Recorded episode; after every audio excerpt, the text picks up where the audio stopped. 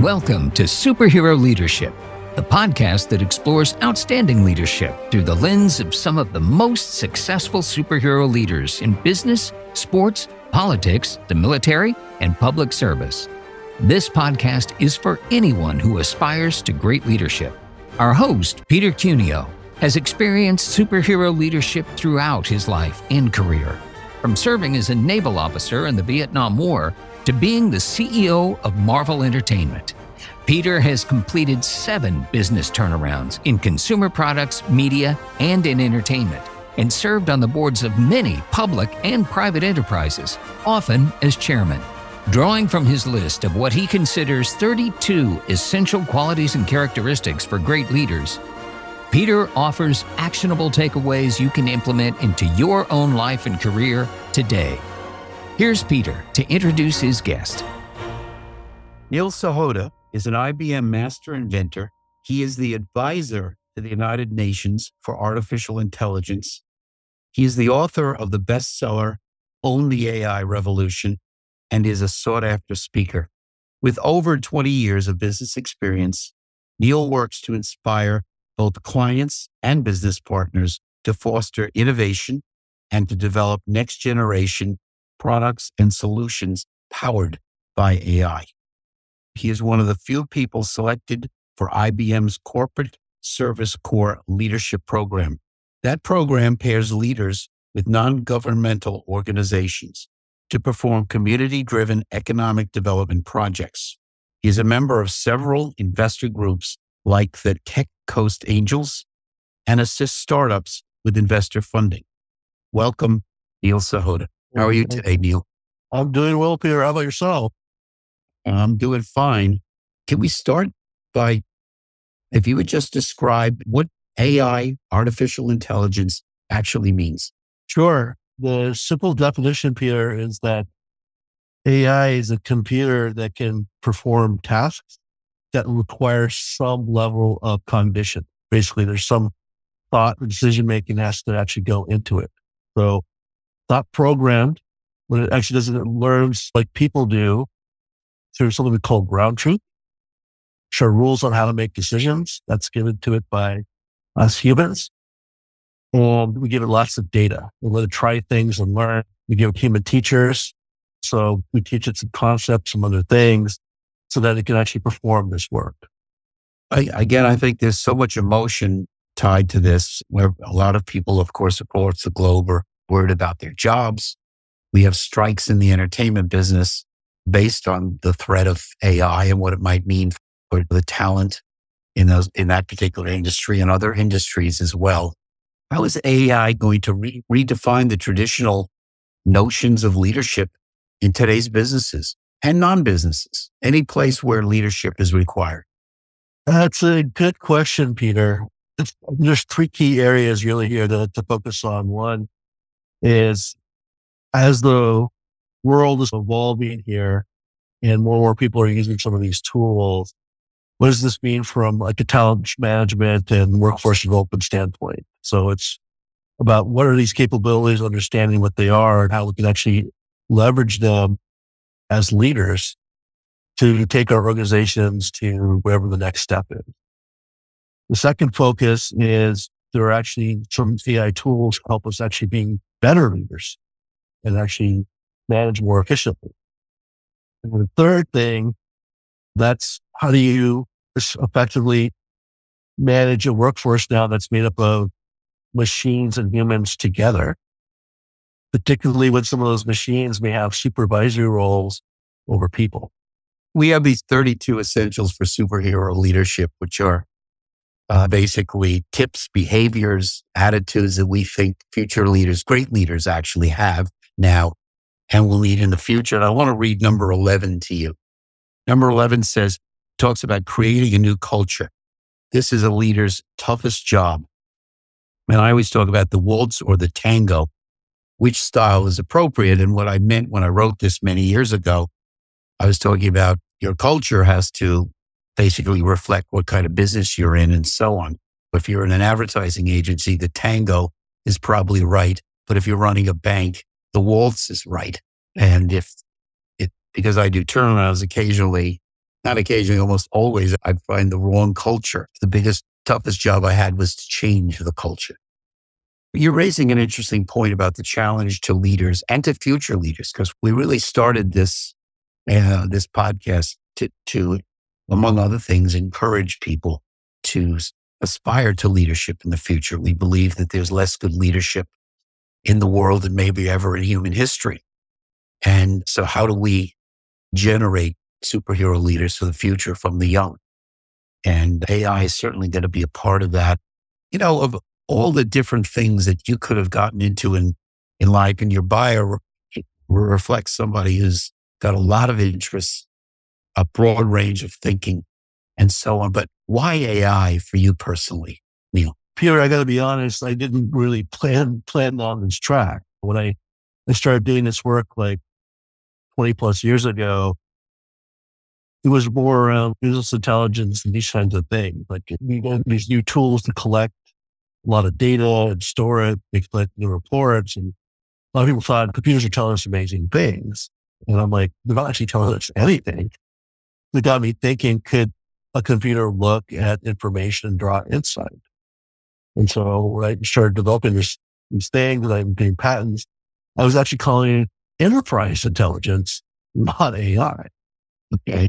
When I got the call from IBM on some of my work and secret project Watson going on, we didn't call it artificial intelligence either. We called it cognitive computing. It wasn't until we actually did the Jeopardy challenge that everyone's blown away by what happened. And the media is, man, this AI is here now. You start, we're like, no, no, it's not AI. And it was, no, it was the, the cat's out of the bag. Everyone's like, it's AI. And suddenly I was found myself in the world of AI. So, so the like, media, I didn't know this. The media actually named the technology. That's what happened. So I, I didn't really come and say, I want to be an AI guy, but to your point earlier about a broad sort of interest, I've always been a guy that wants to solve complex problems. I always want to find and create value for organizations. I want to be a, good manager and a good leader.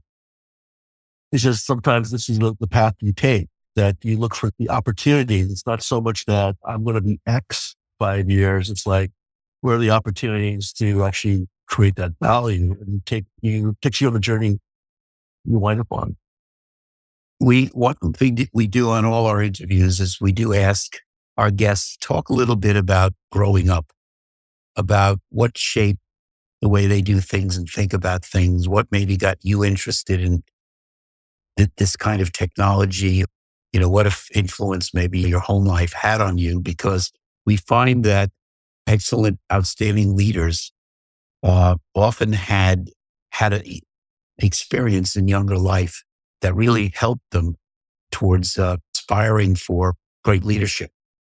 Yeah, I, I think I was lucky, and I, I, don't know if it was my parents had designed it this way or not, but I'm a kid from New York, so you're exposed to a lot of different cultures and backgrounds. And so I think it creates a little openness and inquisitiveness about some of that. And my parents were very big about vacations in different spots, again, be getting exposed to different cultures, foods, traditions, languages. And I think I came into the world with kind of this wide open eyes. Like I remember when I was living in China, Ningbo, and the people, a lot of other people that were looking to lives, this place is different than home this way. It's different than home this way. And I'm the one saying, I'm not looking for the differences. I'm trying to experience you know, the life out here and understand why they do the things that they do, get into understanding the culture and their thought process. I think it's because of that upbringing. I have that kind of unique perspective or maybe uh, a perspective that most people don't get a chance to develop that early.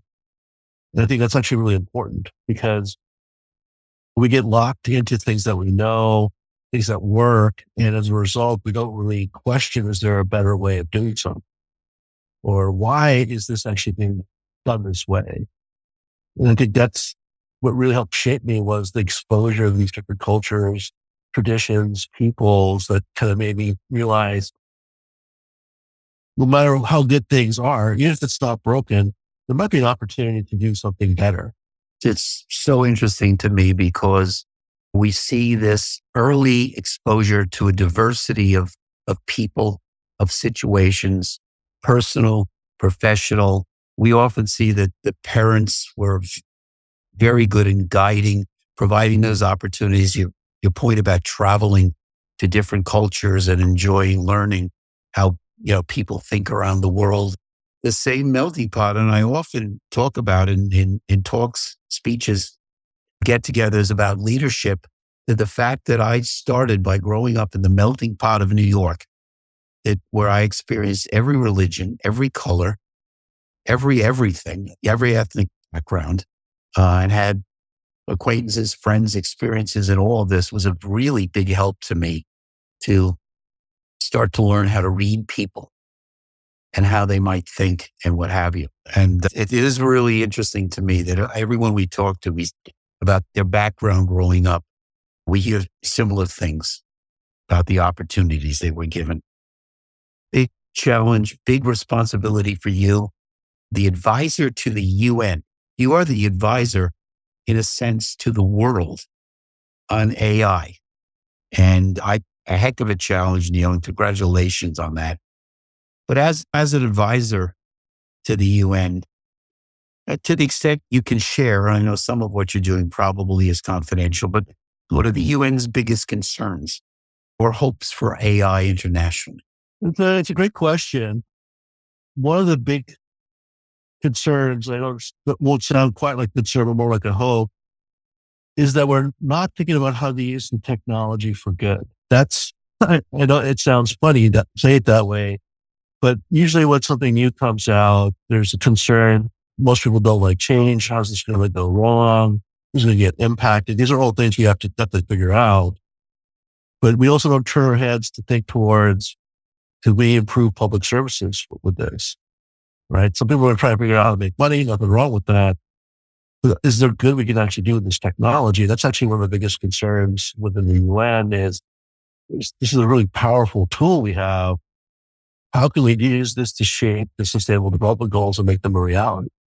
That's one of the reasons we actually created the whole AI for Good initiative was to create a community, an ecosystem of people that are trying to do good, can get the resources and share their stories and hopefully you know, incentivize or at least spur other people into thinking about actions they can take big or small. We need policy, we need regulation. We should worry about job displacement. I think those are all the obvious things that everyone talks about. We don't talk enough about how we can actually use technology to benefit people and the planet. New technologies have come throughout our history and most people are always initially afraid about their jobs and are they going to be replaced by machines or machines that think and so on. And how, having said that, if you look at history, we've gotten through all of those successfully and moved on to other things. And actually, those technology changes often have provided additional opportunities to human beings. And uh, I suspect that's going to happen here as well. One of the other superhero leadership essentials that we often talk about, and I think it relates here a lot, and I'll read it to you, it's our, our number 20. Know the difference between managing and leading. Manage things, cash, inventory, machines, time. They won't question your decisions, but lead human beings. They will question your decisions. And so when I was thinking about what we might talk about today, that one really hit me because it, in a strange way, I have this feeling that we also have to lead, to learn how to lead AI. AI doesn't fit exactly into the things category I mentioned, but it doesn't fit either into the human category. It's a little bit of both. Uh, so you have to know, you're going to have to learn, we are going to have to learn how to use AI effectively without fear. And that brings us to thinking about another question we have is soft skills emotional intelligence. This sets us humans apart and makes some of us good leaders. Do you think AI can ever, might replace jobs, but can it replace or augment these soft skills that we need to be successful? The simple answer is yes on the augmentation. It's yes that it can actually help us become better at like emotional intelligence and empathy also surprisingly that yes, in some cases AI is actually better than us, if you, if you think about it at the end of the day, he has the advantage of being able to process a lot of data in real time and a laser focus on what it's doing. So, you know, if you're talking to somebody, there's 2000 points you can get emotional state off a person's face. The best human can watch maybe seven to nine of them in real time. Yeah, I can watch all 2000 and it's taking the body language movements. It's listening to your voice and the inflection and drawing information from that. It's analyzing your word choice. And it, so it's taking a lot more data that we can process to understand your state and what's going on. Plus, it's not thinking about other things, right? It's totally focused on you. So it's not thinking about should I be saying back or where the kid's up to? Did, did I ever switch to the other law? You know, that's a huge advantage for AI. And we, we've seen that because of that, it does a much better job at understanding the emotional state, even a slight change. Everything seems all right. It can detect a slight change. This person's starting to get sad, right?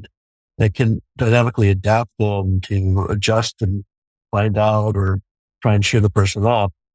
We tend to miss a lot of those subtle things as people. But at the same time, it's an opportunity for AI to actually help us learn how to do some of that a lot better. Think about the future of work and the future of leadership. That's going to be a big chunk of it. Your point about leading people, the soft skills are going to be one of the, the core set of skills for any job of the future. Teamwork, collaboration, empathy, negotiation, facilitation, all these things. We don't do a great job of being able to teach that, but we found that we can actually create tools with AI and things like the metaverse to create these scenarios to get coaching. Right. We, we've already got AI tools that have been trained in psychology and neurolinguistics. So it can actually help us be better communicators. So we've effectively created an AI communication coach. It helps us understand, like, when you're dealing with this person, you see the level of commitment they're showing. These are the things they value. This is the way to learn about things. You want to engage them these are things you should focus on. And these are some of the words you should be using to connect. It's a really powerful tool for a leader to get that kind of information and feedback and be able to work that into the leadership style. It's, it's true. I've always felt in, in certainly in competitive businesses that you always want to know as much as you can about your competition. Keep your friends close, but your enemies closer. This philosophy comes in a lot of different phraseologies, but basically, I think AI clearly be something that'll be very helpful. Let me read you another one of our essentials that I again wrote some years ago. These are all, by the way, come from my experiences doing turnarounds in business. I've done seven turnarounds, and these are all things that I learned sometimes the hard way. But number 19 says eliminate layers of management that exist only to pass data from one level to another. And I would often find going into troubled companies that there were a lot of extra people. I had an experience once. I was in a new business and I got a tip from another turnaround CEO. I was complaining that seemed to be so many people and, and what have you. And every report goes that uh, was spewed out by the computer went to, you know, 25 people. And I couldn't understand why they all needed these reports and what have you. And he said to me, here's what you can do. Instead of the 25 people getting that particular report that you're talking about, or there are many of these reports, don't send it out next month or next week and see how many people complain, ask for it. And Neil, it was amazing. Reports that had 25 people getting it, only three people actually complained because they actually used it. And this was in, in every tournament. It was just, uh, this is part again of culture, the culture not being correct. Well, what, uh, what actually happened is once you eliminated all those reports, there's a question of why these people were even there. And I could see where AI is going to do some of this for you, probably much easier than it was for me in some cases. AI will do or, or, or, or uncover the things that, that really are bureaucracy and uh, that can be eliminated. And another question for you that I just gets again to superhero leadership. What kind of preparation can leaders make here for their teams to get ready for AI? Everybody's reading about AI. There's certainly, there are people complaining already. How do you prepare people to be comfortable, this, to have a, a culture, to use AI as a gift, if you will, as an asset, and, but still integrate AI into making the tough decisions? It's an interesting question, Peter, because it's a two edged sword for a lot of leaders at the moment.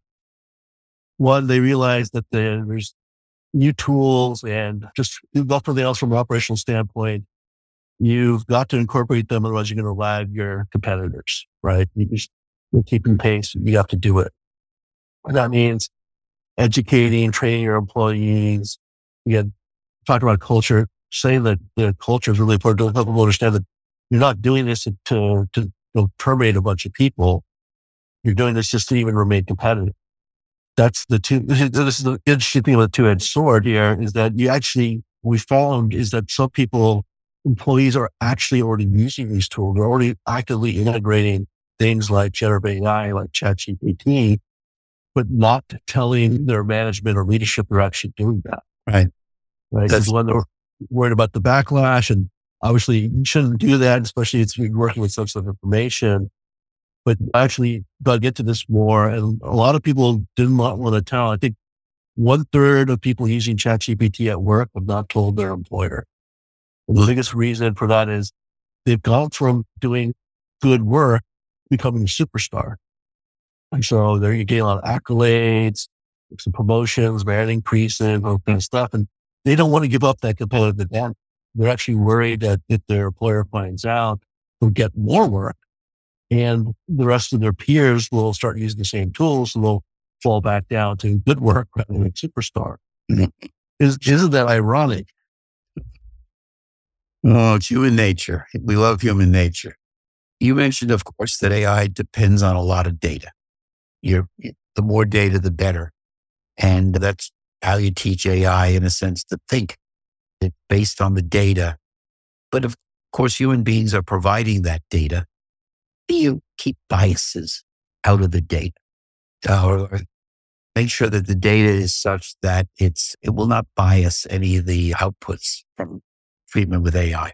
That is unfortunately a challenge that is unsolvable. I don't mean that in a bad way we can never fully strip out bias. There's always going to be some element of it in there. All data is biased, as we say. Yeah. And AI is human teacher, so it's going to pick up on our biases. We can do things to reduce the risk of bias, particularly implicit bias, which is the unconscious bias, by actually having diverse training teams that people have different backgrounds, ethnicities, perspectives, thoughts, and to have people that are actually looking for some of these biases. It's the UN is really big about AI robot judges. Hmm. We'll, we'll hope alleviate court backlogs, speedier trials, reduce corruption, improve access to justice. It sounds good. We have tons of data to actually train the AI, but is that data biased? Absolutely.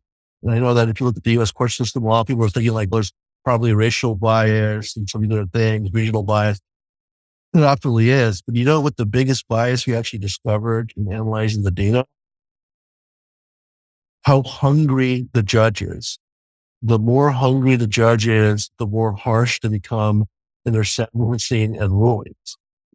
So it's like, how do you manage that? Right? We're thinking like, is the data timestamp? We factor it in. Then we don't know if the judge ate breakfast that day, you don't have a small or large lunch. Everyone's got a different metabolism in the way that they, you know, metabolize. Some people might get hungry faster or less. You know, there's so many things to, to consider. It's like next to impossible. It's almost like the thing with AI is we don't want to make things worse from an accuracy output standpoint. Hopefully we can make it better.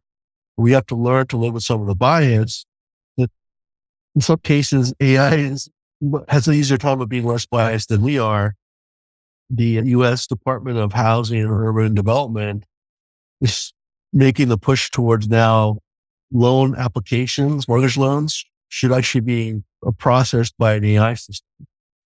Right. Cause even if you blind the name to the loan assessor, they're still making things like they have this kind of job and they're moving this kind of neighborhood. There's things that factor in that The AI doesn't do that. When you think about should someone be approved or not and at what rate, it's just a math equation. It's literally just a math equation. And that's what AI is good at. So there's actually one area, ironically, that AI, you don't have to worry about the implicit bias. What's interesting, there's actually an ethical challenge in a sense with AI. It's not that AI itself is unethical, but it has to do with, with the inputs. That's 100%. I mentioned the ground truth. That's why it's so important you get that right and set that. The same mm-hmm. thing. If you tell the AI, well, the National Enquirer is a trusted news source, it doesn't know any better. It's just going to assume that. So anything it reads in there is going to be like, it must be true. That's what I was told. So it's real easy to mess it up. I always say that when you start teaching the AI system something to do, it's like a three year old child. And it's really hard to make the AI um, because it remembers everything it's read, seen, heard, done. I, I remember back in my IBM Watson days, we let Watson read the Urban Dictionary and then it could not stop cursing. How do you explain to an AI the appropriate, inappropriate times to stop cursing? we, we could not figure it out. We literally had to roll, roll Watson back to a point before it had read the Urban Dictionary. We didn't know how to solve that problem. One of the other ro- things to think about is the role of government in, in regulating, if it's even possible, AI. It's interesting that we're doing this uh, chat right now because a couple of days ago, President Biden came out with an executive order on AI. And I just hope that our, our the people in government even understand AI at this point because I, I'd hate to see it either overregulated or misregulated.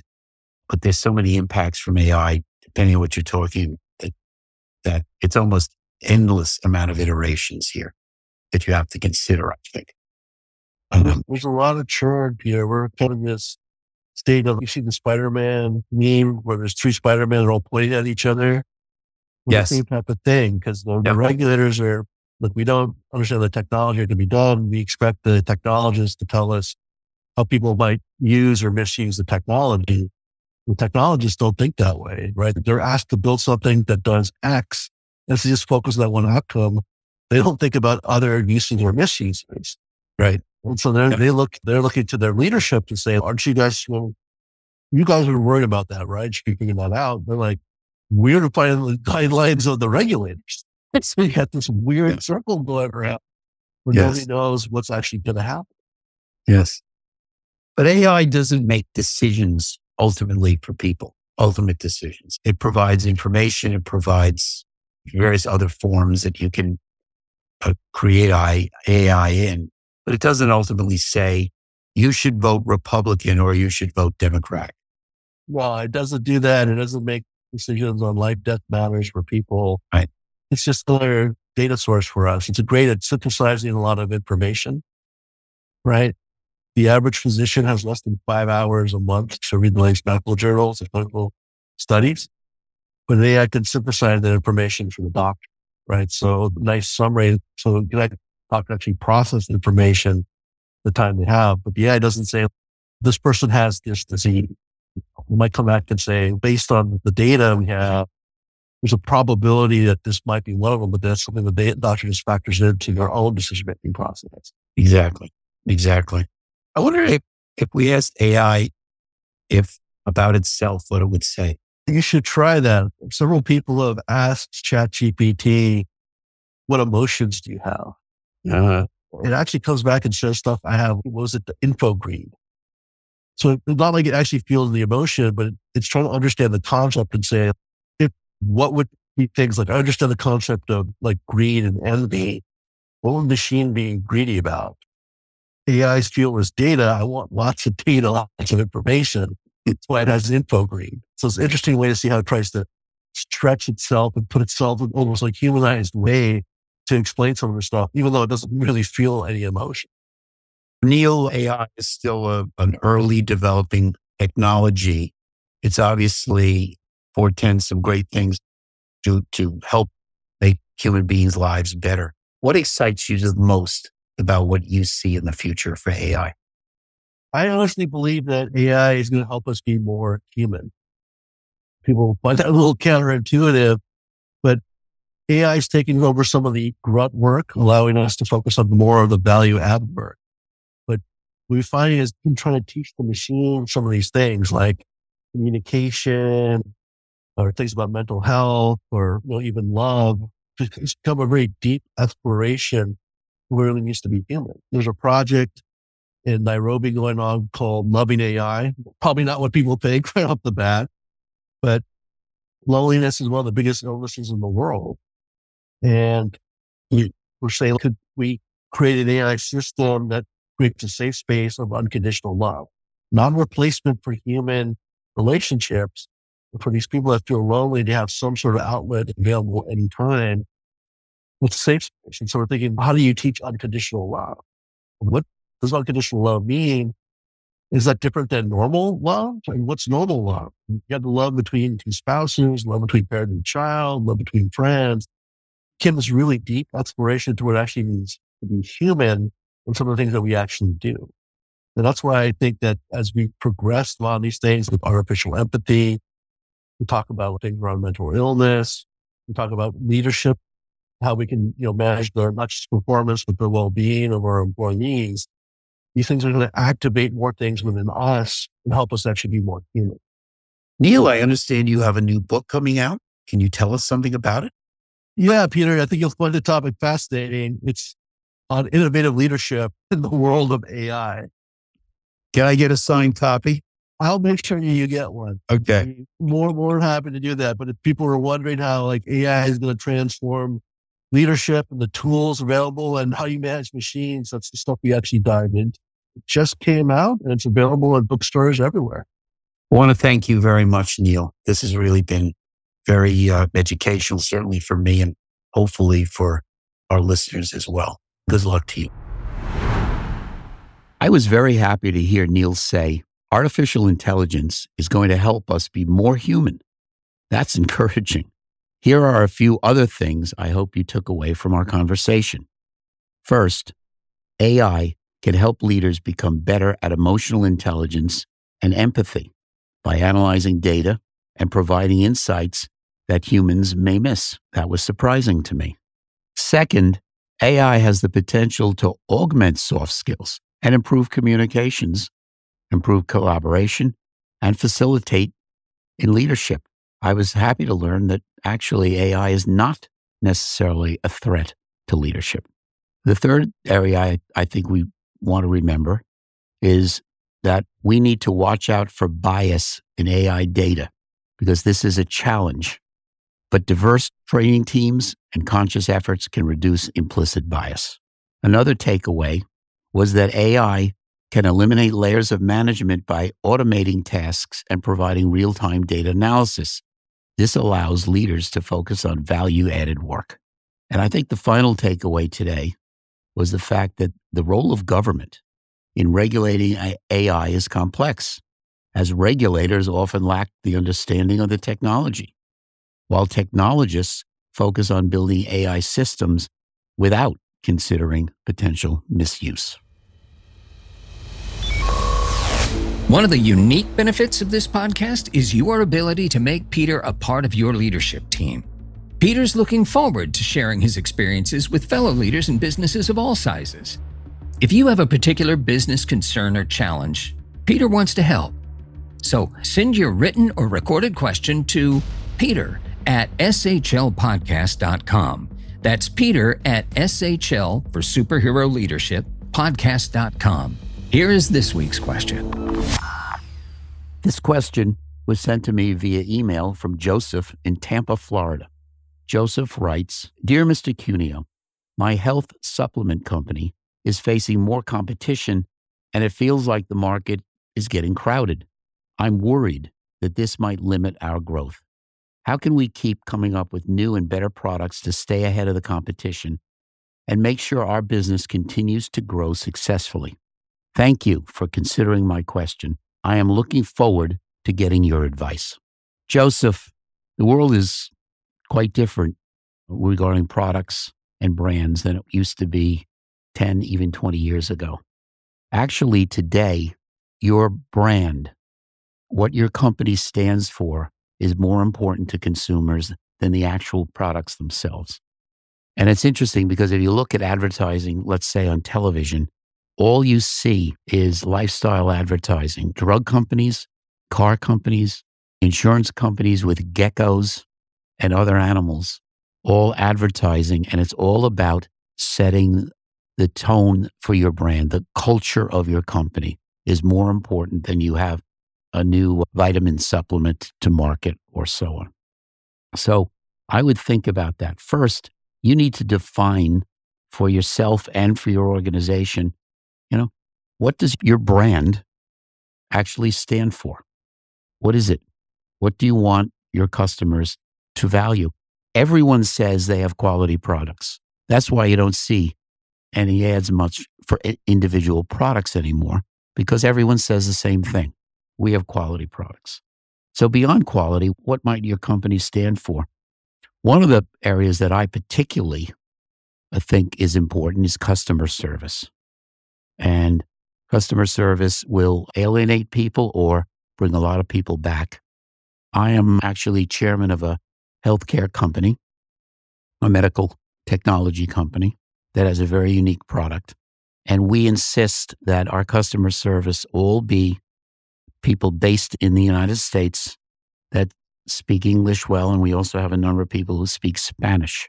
So that any time, day or night, that a customer wants to inquire about the product or has a question using the product, which is often the case, although it's not particularly complicated, they can talk to a live human being. So I think that customer service is something you might think about that might very well differentiate your company from others. I also think I would argue that to stay in front, you need to hire creative people, people who have a love of trying new ideas and new things. That's how you stay ahead of the competition. By the way, you should not be afraid to learn from the competition, but always look to leapfrog them. What's the better idea above what they're doing? And I think if your company becomes known for customer service, being human, talking about creative ideas, getting feedback from the customers, that will differentiate you maybe from all your competition, but certainly from the bulk of uh, the people that you worry about. I hope that helps very much, Joe, and good luck. That's it for this episode of Superhero Leadership. I want to thank Neil Sahota for joining me. Be sure to get a copy of his book, Innovative Leadership. I hope you will join me again next time.